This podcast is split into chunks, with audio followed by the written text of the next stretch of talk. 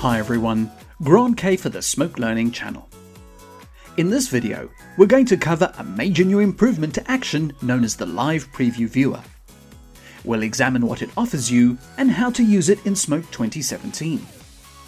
This will definitely change the way you work in Action, as well as give you a clear idea of your final renders, even while you interact in the composite. In order to understand what you're about to see, I just want to touch on how the previous version's result viewer used to function.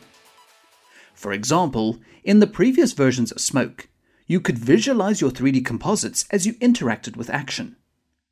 However, to get a proper idea of the final render, you needed to press the preview button to see the final result. This would add anti-aliasing, motion blur, and other processing effects. So the result viewer was actually a 3D geometry viewer with some built-in processing effects. The issue that came up was that a lot of processing effects were not exactly accurate when working in the composite. So certain lighting effects would look one way in the composite, and then totally different when rendered. The reason for this is that the post-processing effects are pixel-based, unlike the old result viewer, which is geometry-based. Moving to Smoke 2017, a new live preview viewer has been introduced which is pixel based. In layman's terms, this is a what you see is what you get viewer and will give you accurate representations with all processing effects. It's also much better and faster in so many instances. Now, here is why. Here I have an action scene with some 3D objects, imagery, and post processing effects. Now, when you look at the result view of action, you are actually looking at the live preview by default.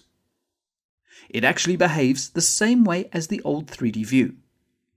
You can interact with the scene, move objects around using their widgets, and orbit the camera. However, what you are seeing is a pixel based version.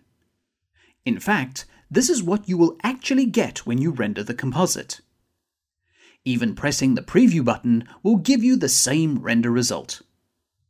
The live preview gives you accurate rendering with all lighting effects and post-processing effects. This is also much faster to work with because Action is rendering only the full frame of the composite and not the entire 3D environment. You can see this because the geometry will not be visible beyond the Action resolution. This also gets even faster if you toggle between full resolution and proxy view modes with Ctrl P. So there is definitely loads of benefits to using this new type of view. If you wish to toggle between the live preview and the original 3D geometry view, just press the 3 keyboard shortcut. At the bottom left of the viewer, you will be able to tell what view you are looking at when you toggle the viewer. Now, as a result of this, there have also been changes to the 3D view. Firstly, this view is for the purposes of seeing 3D geometry. So you can zoom in as much as you like, and the zoom factor will not pixelate. However, because this is now solely used to view 3D geometry, all anti-aliasing and post-processing effects are no longer available in this view. In order to view any post-processing effects and anti-aliasing, you need to be looking at the live preview, which ultimately will be your final rendered result. So when you are looking at the 3D view, you will get a triangle indication to the right of the screen. This advises you that this does not represent your final render and all post-processing operations are disabled. Just press 3 and you're back to the live preview. So switch to the Action Node Preferences, and when you turn on Motion Blur, you see your results instantly in the viewer. So you get a real idea of what you're going to get. Just remember that previously you had a high level of interactivity in the old 3D view because all these post processes were only applied at the rendering stage. So if you turn all of them on, you can expect a slowdown in the live preview.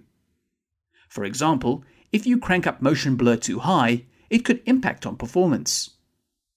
So you have the proxy view that I mentioned earlier with Ctrl P, but if you switch to the adaptive degradation menu and enable it, there is a specific section to disable certain post processing in the live preview. This will help push your interactivity back up again if required. Obviously, performance is determined by what you have in action as well as the hardware you are using. Now, the other massive benefit that the pixel based live preview brings to Smoke 2017 is the ability to work in a contextual view with widgets. For example, I'll go back to the ConnectFX and set a contextual view further downstream in the node flow graph. So this is the result with all the processing nodes applied. I'll switch over to the contextual view with Control 1 and now any node that you select upstream in the flow graph that is widget driven will display its icons in the contextual view. So I can select this blur node, and even via the contextual view, I can change the center point. And even if I went into action, I could even select objects and make changes directly in the contextual view. And finally, if you are rotoscoping with the Gmask, you can also see and adjust your mask directly in the contextual view. It makes it easier to see how the roto blends in with the rest of the comp. The widgets are also available at the timeline view when working with timeline effects, and this is covered in the timeline effects icons video for Smoke 2017. So in the next video, we'll take a look at another major improvement in action. How does render layers and render passes sound to you? All of that and more coming up. Comments, feedback, and suggestions are always welcome and appreciated. Thank you for watching, and please subscribe to the Smoke Learning channel for future videos.